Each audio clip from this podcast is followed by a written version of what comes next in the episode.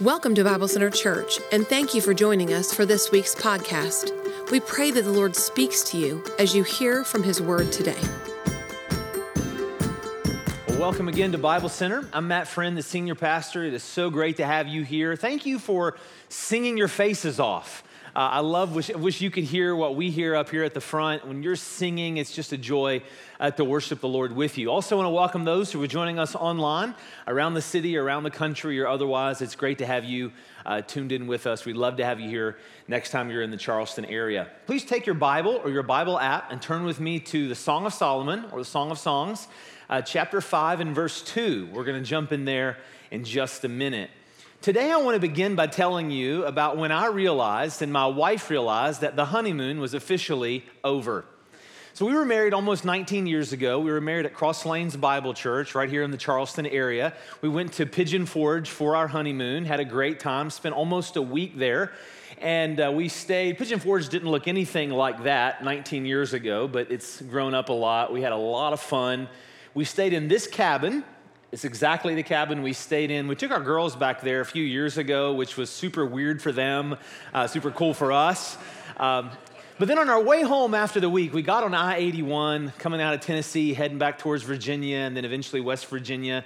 And something happened that I just didn't expect. My wife, my new wife, started to really annoy me. Okay, now she's gonna have the last word here in just a minute, but I, we were holding hands and she started playing with my fingers, which is cool. You know, they can play with your fingers, that's kind of kind of hot. But then she starts like picking at my nails, kind of like what she does on her own nails. She started like picking at, her, at my nails, and I think just subconsciously she didn't realize that these were my nails and not her nails. And it was kind of had this feeling like no one's ever done that before, you know? Like it's almost like your fingernails on a chalkboard kind of feeling. And so I start rehearsing in my mind how I'm going to lovingly tell her to stop it, to cut it out. So I'm thinking, well, you know, I could like just not say anything. I could just let her do this. And I'm on my way from my honey, home from my honeymoon, and I realize, you know, we could be married 50, 60, 70 years. And I can't handle 50, 60, 70 years of this picking under my nails. So I softly, quietly, compassionately told her to stop it and cut it out. That's annoying. Needless to say, the ride home from our honeymoon was nothing like the honeymoon itself. We continued to talk about all the things that annoyed one another. That's the first time I found out how big of a snorer I really am, right? That's the first time I found out how much it bothers her if I come to bed without brushing my teeth. I guess that's the grossest thing in the world. So we, we learn quickly this lesson. This is the lesson I want to share with you today that conflict is inevitable, but combat is optional. Conflict is inevitable, but combat is optional. In other words, anytime two people are together, whether it's marriage, whether it's in school, whether it's at work, whether it's at church, whether it's neighbors, there's going to be some level of conflict. It's the sign of a healthy relationship. But God's word teaches us that our default mode need not be World War III, or it need not be the Cold War. We don't need to live that way because God's called us by the gospel to be children of light. You say, Pastor Matt, why do you want us to believe that so intently? Why are you convinced that this is uh, uh, worth spending 30 minutes on? Well, because I believe God wants you to flourish in every area of your life. God wants me to flourish. He wants us to flourish at home. As His children, He wants us to flourish at school. He wants us to flourish at work. He wants us in our church relationships and our civil relationships. He wants us to flourish we have the opportunity to be salt and light in a dark world that knows absolutely nothing about how to do relationships. And so I'm convinced if we can leave today believing that message and learning how to have conflict in a healthy way, I think we'll all be better off and we'll reach our city for Christ much faster. So, what I'm going to do in the next few minutes is I want to give you six steps to pursuing peace actually six steps to really dissolving conflict. Now, we know the real world is never as easy as six easy steps. But what I want you to do in the next few minutes is try to find yourself on these six steps and say, Lord, which step would you have me take next in the conflict I'm currently experiencing? So let's go ahead and dive in together. Number one, if you're taking notes, realize all conflict arises from unmet expectations. Realize all conflict arises from unmet expectations. Verse 2 of chapter 5. This is the young bride. She says, I slept, but my heart was awake. Listen, my beloved is knocking. Open to me, my sister, my darling, my dove, my flawless one. My head is drenched with dew, and my hair with the dampness of night. This was the couple's first argument. This, they've had their honeymoon, they had their wedding, their honeymoon, and now they are fighting or they're having some conflict. So Solomon says, I've come in from work late. Most scholars believe that Solomon spent some time as a shepherd. Uh, the scriptures never outright tell us that, but in the Song of Solomon, she calls him a shepherd several occasions. And tradition says that King David wanted his son to earn his way up through the ranks. And so you see that a lot in business. If someone owns a business or they lead in a business, they might have their son or their daughter start where they started. And so David had his son Solomon being a shepherd, and he gets home late from work, and he has expectations on his mind, right? His expectations might have sounded something like this I've been working hard all night. My dad is making me be a shepherd before he makes me a king. I'm tired. I'm hungry. I could use a little bit of romantic appreciation. So, those are his expectations.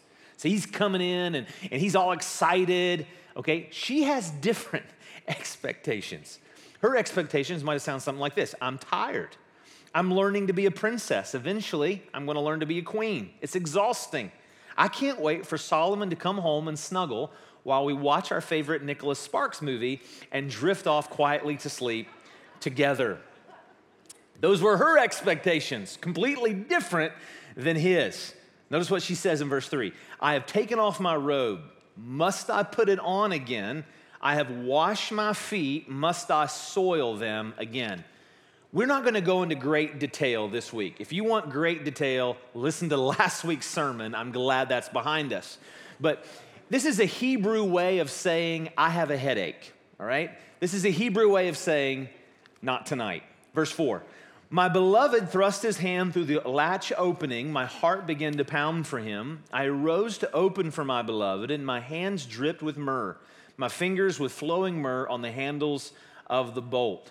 Poetically, they're talking about their relationship. Verse 6 I opened for my beloved, but my beloved had left. He was gone.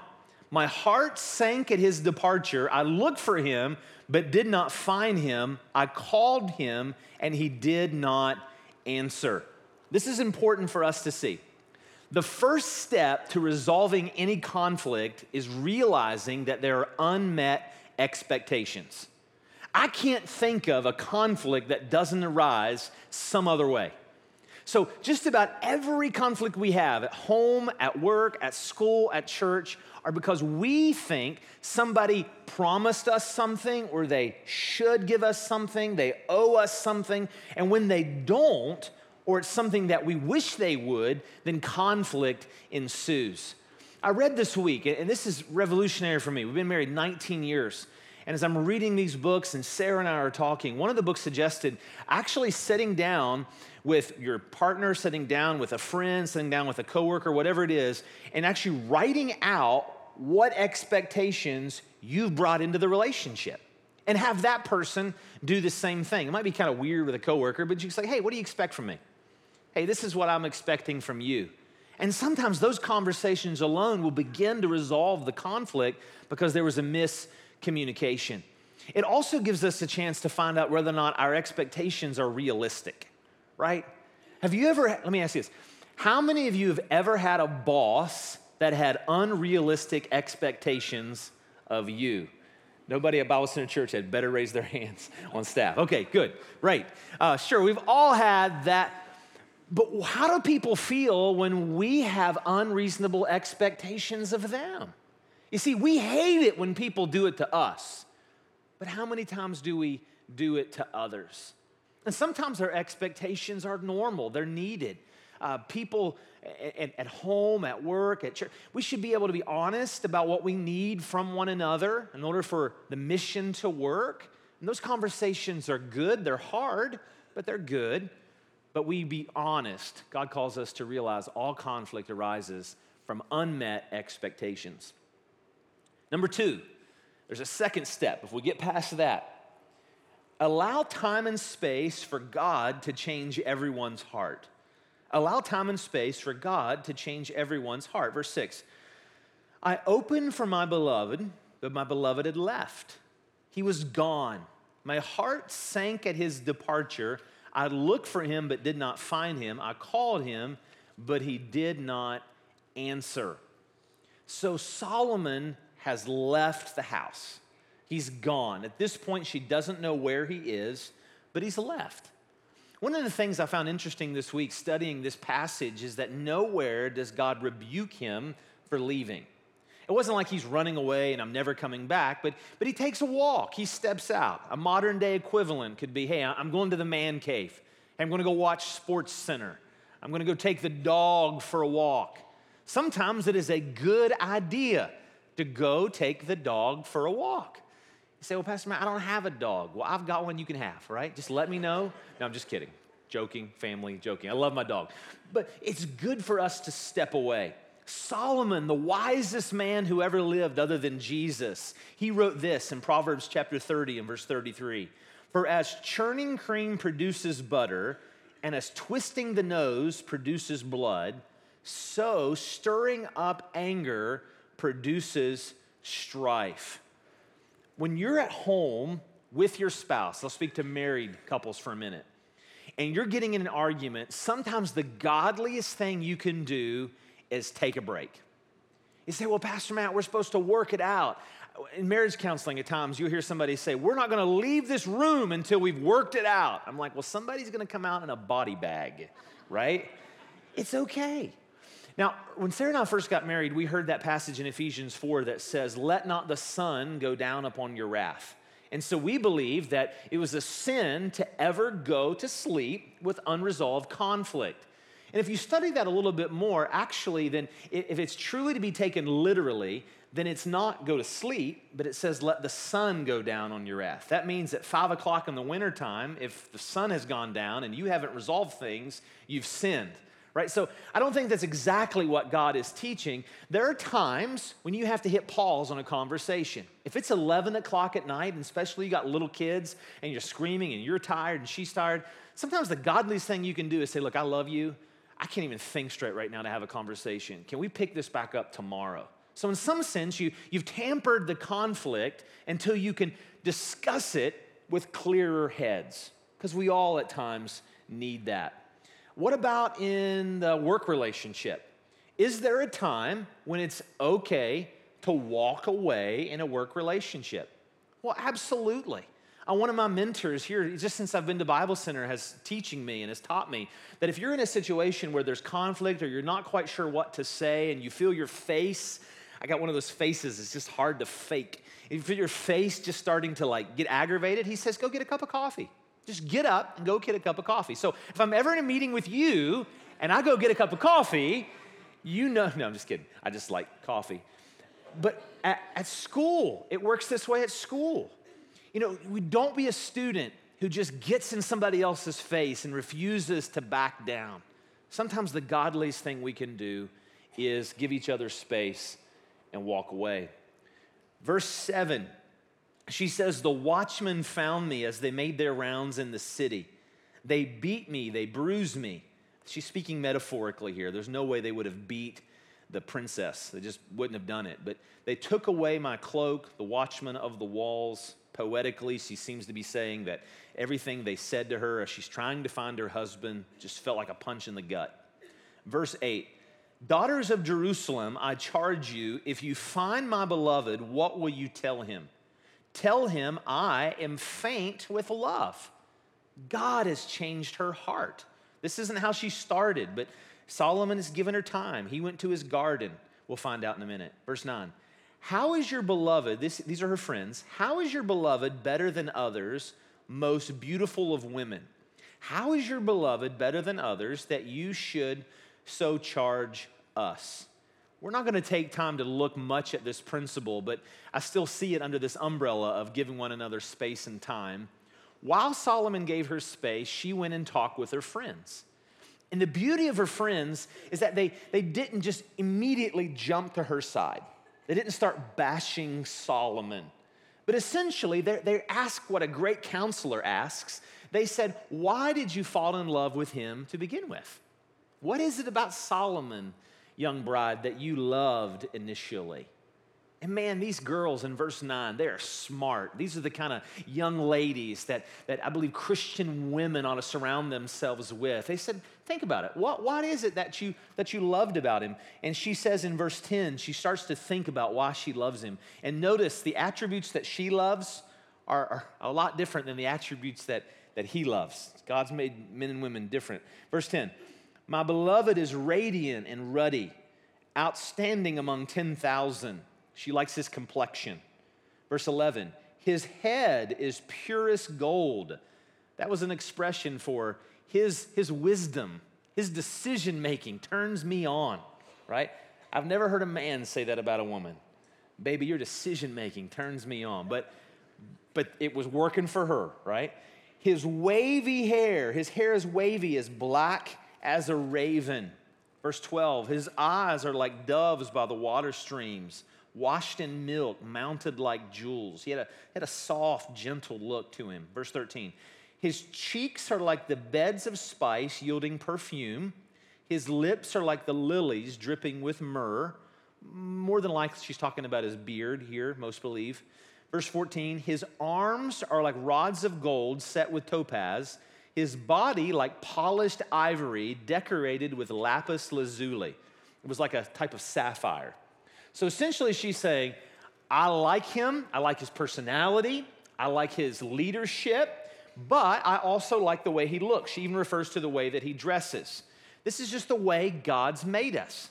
I try not to embarrass my children unduly, but my wife gave me permission. They didn't give me permission. But I remember when they were four and seven, we were out by I think, I think it was GW, and, and this whole army of football players walks by. Many of them, you know, had their shirts off and they're sweating. And, you know, I got a four year old and a seven year old little girl. I don't think anything of it. They're in the car.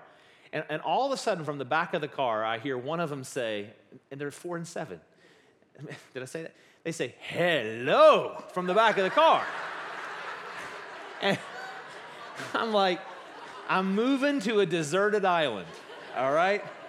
There is no hope. Verse 15. His legs are pillars of marble set on bases of pure gold.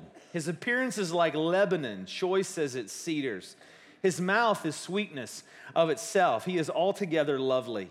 This is my beloved. This is my friend, daughters of Jerusalem. What we can learn from this, uh, this young bride is that instead of dwelling on all that he had done wrong, she took the time to dwell on all that he was right, all that he was doing right, and how God had made him right. One of the things we can do in all of our relationships is focus more on the positive than we focus on the negative. Are there things, are there negative aspects to the people in our lives? Absolutely. For all of us, we all have room to grow. So think about it at home for a minute. If you're the type of father or mom who you can list out all that your kids are doing wrong, but you never encourage them with what they're doing right, they're really, their growth is going to be stunted. If you're a husband and you're constantly picking at your wife about all that she's done wrong over the years and how she's failed you in this way and she's failed you in that way, instead, God invites us, men, to be husbands who affirm our wives and encourage our wives and yes, sometimes there's conversations they need to have with us and we need to have with them. But home is no place to constantly rip each other apart because of what somebody's constantly doing wrong. Home is a place of safety, a place of invitation. Let's think about work for a minute. I won't ask you to raise your hand, but if you work in a place where not everybody does everything you think they ought to do, there's going to be conflict. I remember in college, I worked at a machine shop for several years, and my senior year had the opportunity to go work at a textile mill. And when I left the machine shop for the textile mill, I got a couple more dollars on the hour and better hours with my college schedule. And I remember talking to the college president and telling him I was doing okay, telling him how good the new job was going to be. But then I began to tell him how bad the old job used to be. And man, the old job did this and the old job did that. I'll never forget it in the hallway of our college. He, he said, Did that job pay your bills for those three years? Did that job work with your college schedule? Then, Matt, you ought to write a letter and thank the boss for everything he's done for you during your time by working there. That's just a good way to live life. Sure, if we all wanted to get out our lists right now and talk about how bad the person sitting next to us really is, we could fill up some paper. We could. But love hopes all things. God invites us to be encouragers far more than we tear one another down. So, number three, what else can we do? We've recognized there's unfulfilled unfulfilled expectations. We have communicated, we've been honest with one another. Number three, reach out and try reconciling as soon as possible. Number three, reach out and try reconciling as soon as possible. Notice what she says in chapter 6 and verse 1. Her friends actually ask her this question Where has your beloved gone, most beautiful of women? Which way did your beloved turn that we may look for him with you?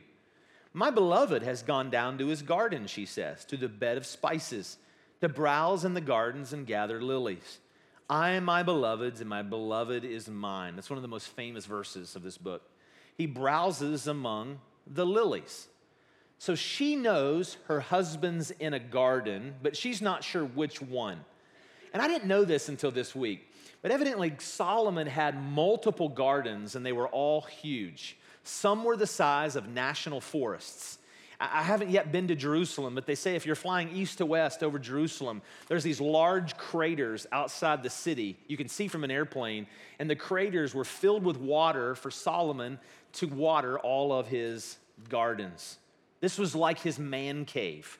She knows he's at one of his gardens because he always goes to one of his gardens. She's just not exactly sure where. And so she starts to seek him out. Now, this is where it's important to see that my outline isn't always to be followed, you know, number by number, line upon line. What I mean by that is this I said number two, give the person space.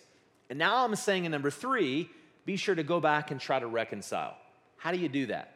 Well, in a perfect world, it would look like okay, I'm giving you space 20 minutes. Okay, I set my clock for 20 minutes. 20 minutes, I walk back in. Hey, hey, can we work things out? Yes, absolutely, we can work things out. But if your relationships are like mine, they never work that way. What it kind of looks like is this we go back and forth between number one and or number two and number three. Sometimes it's, hey, I'm to give you some space. I'm to give you a few days. Hey, I'll come back. Hey, can we work things out? I don't want to talk. Then you give somebody a few more days. Hey, can we work things out? I don't want to talk. And then eventually, by God's grace, you, you step into that number three space and you can begin to reconcile. This is just a, a tip from God's word that I think would be helpful. It's just practical tip. When you're trying to reconcile with someone, I'm learning, and Jesus is still teaching me this. Very rarely is the conflict ever 100% the other person. Very rarely is it. I like to think it is. I always like to think it is. But very rarely is it always just the other person. Even if it is 99.9% them and you're 0.1 the godliest thing you can do is to confess hey, I just want to apologize for this. I want to apologize the way I said this. I'm sorry. If you feel like you've got that relationship with that person, that covenant Christian relationship, you can say, hey, will you forgive me? It is not a sign of weakness to apologize. It's actually a sign of amazing strength, of amazing grace that God gives us the ability to humble ourselves and say we are sorry. It's good to ask our spouse, is now a good time to talk about something serious? If they say no, wait till later. When the kids, when you sin against the kids, the best way to show them the gospel is to say, I'm sorry, will you forgive me? Just a week and a half ago, we were having a meeting here at the church, and there was just a small group of us. And so I know I was supposed to be Thursday at 2 o'clock at this particular meeting. And so I get there, And just one of those days. I don't know, I had some burdens, some things on my mind. And I go and I sit into the meeting, and the person who was leading the meeting didn't show up. So I'm looking at my clock, and there's other people in the room. And we start by making small talk. I love them, my team, my brothers and sisters. The person leading the meeting didn't show up, 205, 207. So I'm getting kind of aggravated. And finally, you know, I didn't throw anything, I didn't cuss, I didn't kick, but I was like, you know, you know, it, the meeting started at 2 o'clock. They really should have been here. I'm going to go to my office. You holler at me whenever they show up. And I kind of like got up and kind of, you know, pranced out of there. And did I sin against anybody in that room? I don't know, but the Holy Spirit really laid it on my heart that I was a proud, arrogant punk. And I had to go pack and people in that room later in the day and say, you know what, I was dumb. Who do I think I am? Like the president? My office is 100 feet away. I'm not that big a deal, right? I can make my visit later on. And, and just looking somebody in the eye and saying, I'm sorry goes a long, long, long way.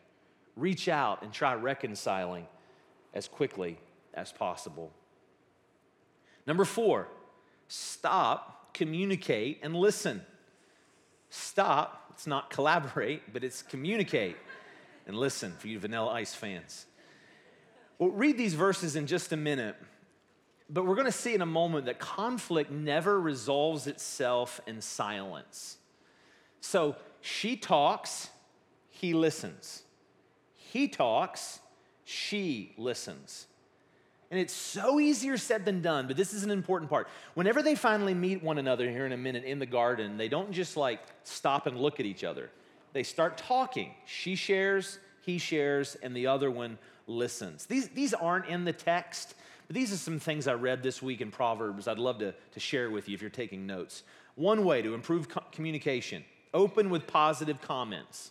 This isn't being fake. Truly, make sure you mean what you say, but open with positive comments. Use kind words. Avoid name calling and exaggeration. That is never okay. Try to speak with the per- person privately if possible. I know that whenever I've tried to call my wife out on something in front of the kids, it never goes well, and it never goes well the other way either. Um, number four, don't be historical. That's not hysterical, that's historical. In other words, don't drudge up, drudge up the past. Never say, five years ago you did this. Uh, make I statements. This is what bothers me. Don't be a condescending know it all. State your expectations very clearly. This is what I feel. This is what I need. Now, this next part is the part where I know I really need help, and that's listening. Here's four ways to listen well. If you're a dude in here, at least take mental notes on this. Number one, put down your phone. Put down your phone. You maybe like me, use your phone for everything, right? My Bible's on my phone. I, I take sermon notes on my phone. Nothing wrong with that, but I know that whenever someone's trying to talk to me and I pull out my phone, I'm like, yeah, hang on. What does that communicate? That whatever this is on my three inch screen is more important than you. Give him your undivided attention. Let him finish without interrupting. And lastly, watch your body language. When Sarah and I one of our sessions for counseling, someone told me, hey, you know, just your body language, you say you're listening, but your body language says it's not. And so I might be like, yeah, baby, I care about you. Yeah. I, this says, no, I don't care about you. This says, I want to be everywhere else but right here in your presence. The same is true, you're at work, right? If you're talking to somebody and you're like, yeah, we need to work things out, that's not a very healthy way to express yourself in a professional environment. So we listen, we communicate. And then, number five, we're going to see Solomon and his bride forgive and remember to forget as soon as possible. Forgive and remember to forget as soon as possible. Solomon's bride finally finds him in one of the gardens. And the first words out of Solomon's mouth, chapter 6 and verse 4, you want to read these? Chapter 6 and verse 4. First words out of his mouth were these It's about time. Where have you, oh, my bad, that's not what it says. You, you are beautiful as Tirzah, my darling, as lovely as Jerusalem as majestic as troops with banners. Some of you have been to the Holy Land, and Tirzah is a beautiful city in the north. Uh, used to be part of Lebanon. South, you've got Jerusalem, just a beautiful city. If you've not been to Israel, let me invite you to come with us next February. I've been waiting for the right time to announce it, but in February, Pastor Sean Thornton, our senior pastor from 1997 to, to 2008, uh, my mentor and many of you, he's been a friend and a help. He's going to lead the trip. I'm going with him, right along with you. Sarah and I are going. Uh, we may even be able to take our children with us. We're still looking at that and school dates and everything. We would love for you to come with us to Israel next year. Next Sunday night is a meeting. I would love to see you there. All right, back to verse 5. Turn your eyes from me, he says. They overwhelm me. Your hair is like a flock of goats descending from Gilead. Your teeth are like a flock of sheep coming up from the washing. Each has its twin, not one of them is missing. Girl, you got all your teeth. Verse 7. Your temples behind your veil are like the halves of a pomegranate. 60 queens there may be, and 80 concubines, and virgins beyond number. He, he just continues through verse 9 saying, No woman compares to you. No woman compares to you. You say, Man, she must have been like a perfect woman. She was his perfect woman.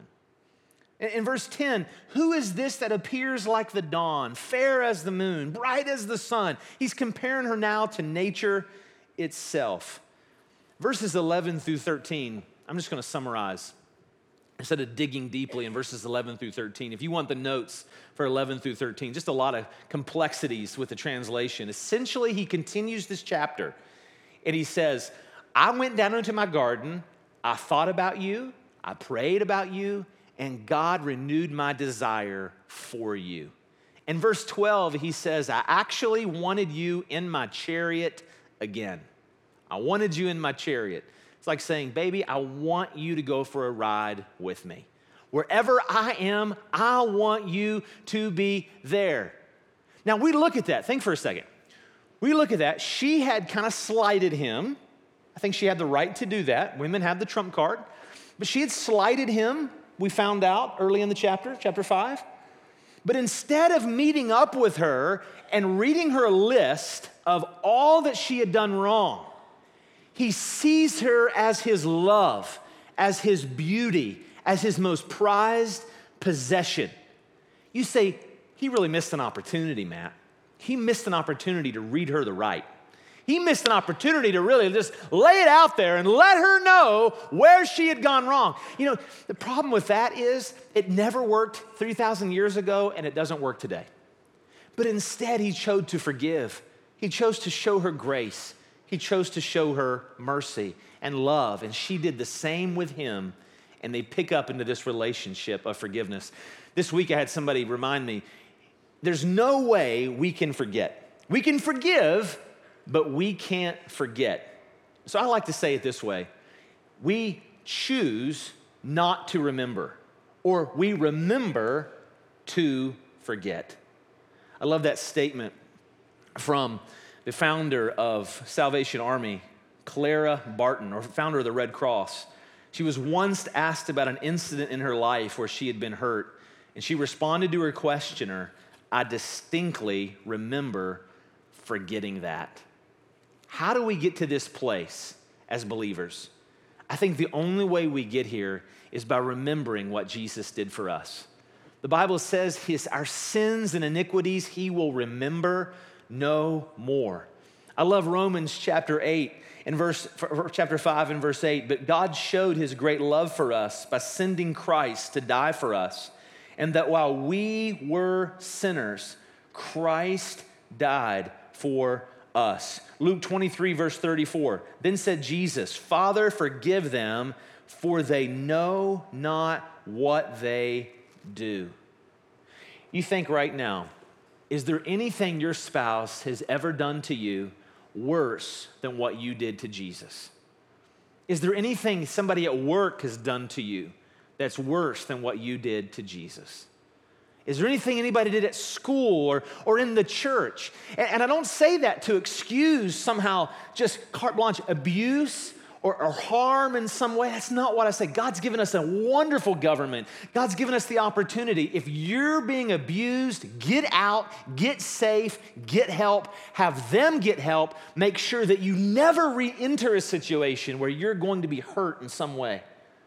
But we're just talking about conflict that's natural to all relationships. If you're looking to a relationship, find, to try to find a relationship where there is no conflict, you're not going to find it till heaven.